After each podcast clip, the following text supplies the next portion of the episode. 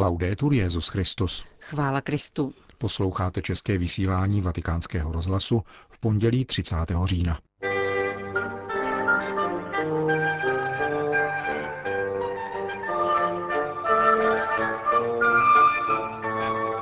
Ježíš je dobrým pastýřem, protože má soucit. Kázal dnes papež František v kapli domu svaté Marty. Petrův nástupce navštívil sídlo Úřadu pro integrální lidský rozvoj. Luther provedl spíše revoluci než reformu, říká kardinál Gerhard Ludwig Miller na okraji letošního pětistého výročí reformace. Od mikrofonu přejí nerušený poslech Milan Glázer a Johana Bronková.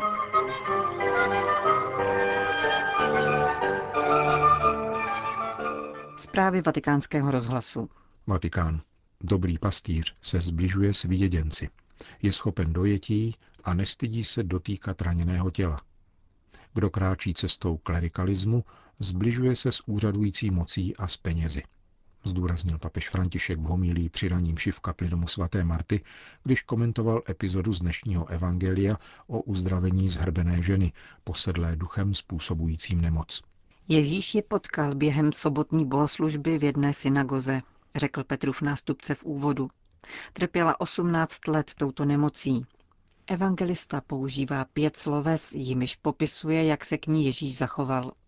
Uviděl ji, zavolal k sobě, promluvil k ní, vložil na ní ruce a uzdravil ji.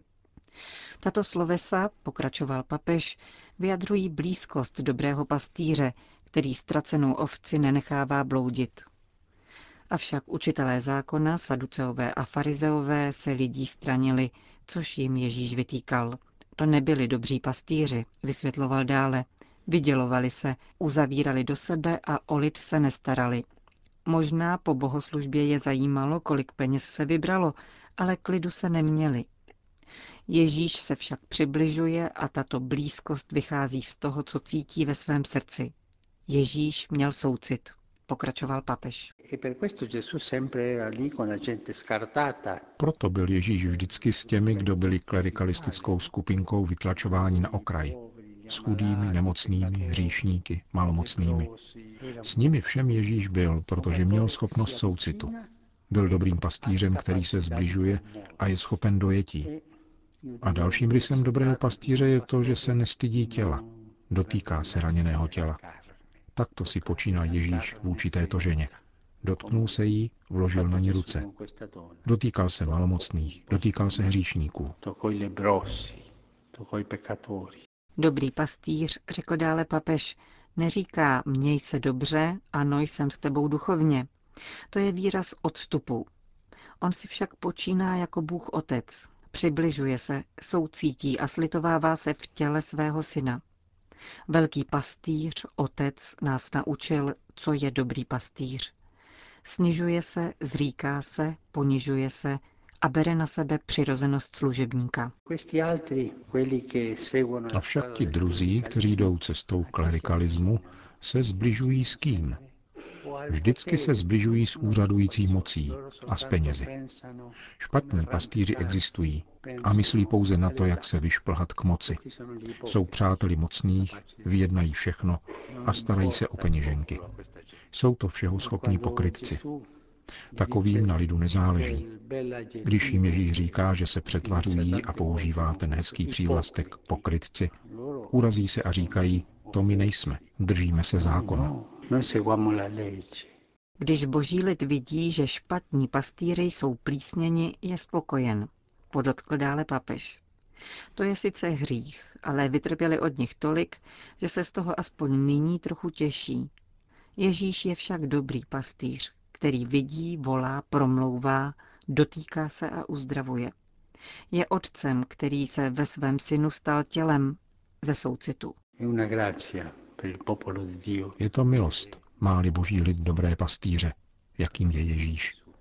Takové, kteří se nestydí dotknout se raněného těla a vědí, že podle toho nejenom oni, ale my všichni budeme souzeni. Byl jsem hladový, ve vězení, nemocný. To jsou kritéria konečného protokolu. Kritéria blízkosti. Kritéria totálního zblížení, dotyku a sdílení situace božího lidu. Nezapomínejme na to, že dobrý pastýř je lidu vždycky na blízku. Vždycky. jako se nám Bůh, náš Otec, přiblížil v Ježíši Kristu vtělením. Končil papež František dnešní ranní kázání v kapli domu svaté Marty.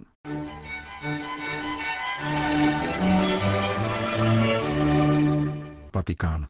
Lidstvu hrozí sebevražda, řekl papež František s odkazem na hrozbu jaderných zbraní během své dnešní návštěvy v sídle Úřadu pro integrální lidský rozvoj. Podle dnešního prohlášení ředitele tiskového střediska svatého stolce papežovo úsilí o podporu iniciativ pro svět bez jaderných zbraní vyústí příští týden v mezinárodním sympóziu věnovaném perspektivám jaderného odzbrojení, které proběhne pod patronátem Úřadu pro integrální lidský rozvoj. Greg Berg nicméně zároveň popřel výroky, které v dnešním italském tisku mluvili o mediaci svatého stolce v jednáních se Severní Koreou. Hovořit o zprostředkovatelské roli svatého stolce v této otázce neodpovídá pravdě, stojí v tiskovém prohlášení. Vatikánské sympózium bude probíhat ve dnech 10. až 11. listopadu v Nové synodní aule za účasti významných osobností, jak pro naše mikrofony potvrdila Flaminia Giovanelli, podsekretářka Úřadu pro integrální lidský rozvoj. Vrátila se také k dnešní papežské návštěvě v této instituci. Papež opět hovořil o fenoménu obchodování se zbraněmi. Poukázal na to, že právě tento obchod stimuluje a vydržuje ohniska konfliktu, která však ve skutečnosti nejsou pouhými ohnisky, nýbrž, jak dnes znovu řekl, ukazují, že jsme ve válce v pravém slova smyslu. Hovořil také o hrozbě jaderných zbraní, která sice trvá už několik desetiletí, avšak čas od času se vyostřuje, jako v této chvíli. Mluvil přímo o sebevraždě lidstva, použil velmi silná slova. Odkud se vzala idea tohoto vatikánského sympózia za jaderné odzbrojení? Myslím, že počátek je třeba hledat v traktátu o zákazu jaderných zbraní, přijatém v červenci letošního roku. K němuž v září připojil podpis také svatý stolec, což je fakt velmi důležitý, zejména v symbolické rovině. Na druhé straně je realita vyostřující se jaderné krize, kvůli níž se toto sympózium stává událostí první velikosti. Dočkali jsme se velkého ohlasu od všech instancí, na něž jsme se obrátili, jak pokud jde o mezinárodní komunitu, tak o nositele Nobelovy ceny, kterých přijede jedenáct.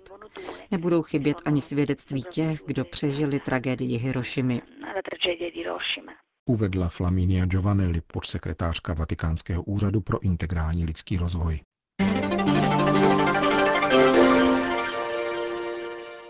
Spíše než reformu provedl Martin Luther revoluci, soudí kardinál Miller.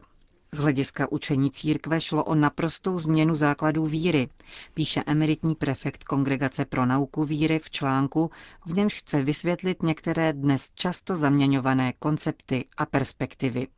Názor, že Luterovým úmyslem bylo pouze bojovat proti některým zlořádům v otázce odpustků nebo proti hříchům renesanční církve, neodpovídají skutečnosti. Zlořády a špatné činy v církvi existovaly vždycky, nejen v renesanci. Najdeme je také dnes.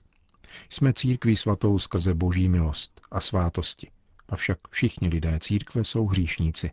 Všichni potřebují odpuštění, lítost a pokání. Toto rozlišování je velmi důležité. V knize De Captivitate Babylonica Ecclesiae, kterou Luther napsal v roce 1520, se naprosto zřetelně ukazuje, že opouští všechny principy katolické víry, písma svatého, apoštolské tradice a učení papeže, koncilů i biskupů. V tomto smyslu převrátil koncept homogenního rozvoje křesťanského učení, jak byl chápán ve středověku, a dospěl k popření svátosti jako účinného znamení milosti, jež je v ní obsažena. Tuto objektivní účinnost svátostí nahradil subjektivní vírou. Takto Luther zrušil pět svátostí a popřel rovněž Eucharistii, obětní charakter svátosti Eucharistie a reálnou proměnu podstaty chleba a vína v tělo a krev Ježíše Krista. A nejen to.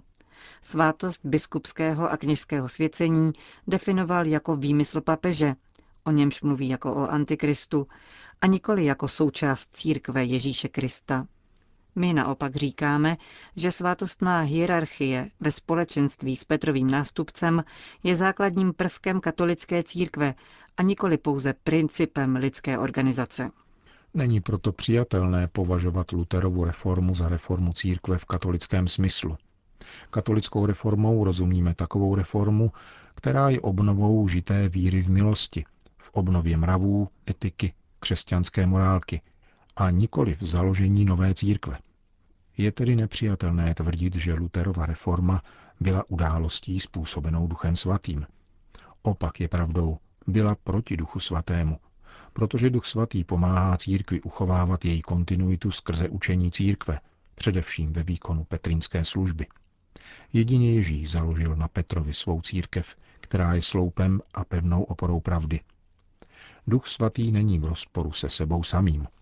Často slyšíme hlasy mluvící o Luterovi s velkým entuziasmem, avšak bez přesné znalosti jeho teologie, jeho polemiky a katastrofálních následků, které toto hnutí představovalo pro zničení jednoty milionů křesťanů s katolickou církví.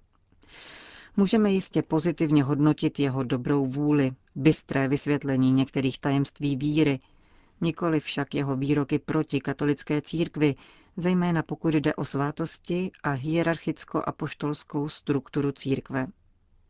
Stejně tak není správné tvrdit, že Luther měl zpočátku dobré úmysly v tom smyslu, že teprve rigidní postoj církve ho donutil vydat se špatnou cestou. Není tomu tak. Luther sice skutečně chtěl bojovat proti obchodování s odpustky, ovšem mířil nikoliv na odpustky jako takové, nýbrž na ně jako součást svátosti pokání. Podobně není pravdou ani to, že by církev odmítala dialog. Luther vedl první disputaci s Johannesem Ekem, poté vyslal papež jako svého legáta kardinála Gaetána, aby s ním vedl rozhovory. Lze diskutovat o způsobech, nicméně co do podstaty učení je třeba potvrdit, že církevní autorita se chyb nedopustila. Jinak bychom totiž museli připustit, že církev po tisíc let vyučovala víře chybně. Ačkoliv víme, a to je zásadní prvek věrouky, že církev se nemůže mílit v předávání spásy ve svátostech. Osobní chyby a hříchy lidí církve nelze zaměňovat s chybami ve věrouce nebo ve svátostech.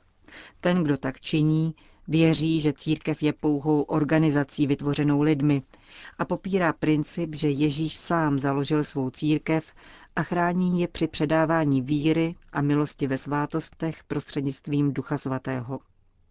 Jeho církev není pouze lidskou organizací, je Kristovým tělem, v němž se projevuje neomylnost koncilu a papeže přesně definovaným způsobem. Všechny koncily mluví o neomylnosti magistéria v definování katolické víry. V dnešním zmatku však mnozí převracejí tuto skutečnost. Považují papeže za neomylného, když mluví jako soukromá osoba, avšak považují za omylné to, co papeži v celých dějinách předkládali jako katolickou víru. Zajisté uplynulo 500 let a není už čas na polemiku, níbrž čas na smíření. Nikoli však za cenu pravdy. Nesmí se působit zmatek. Pokud je třeba umět na jedné straně postihnout působení Ducha Svatého v nekatolických křesťanech, kteří mají dobrou vůli a osobně nespůsobili hřích rozdělení církve, nemůžeme na druhé straně přepisovat historii, to, co se událo před pětisty lety.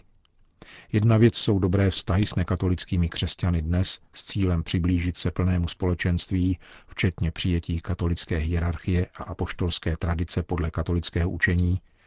Jinou věcí je nepochopení nebo falzifikace toho, co se stalo před pětisty lety a katastrofálních následků, které poté nastoupily.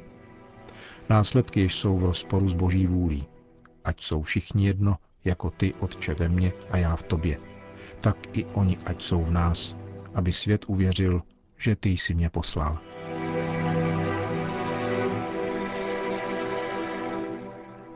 Slyšeli jste text věnovaný úskalím Luterovy reformace, který kardinál Gerhard Ludwig Müller napsal pro internetový deník La Nuova Bussola Quotidiana.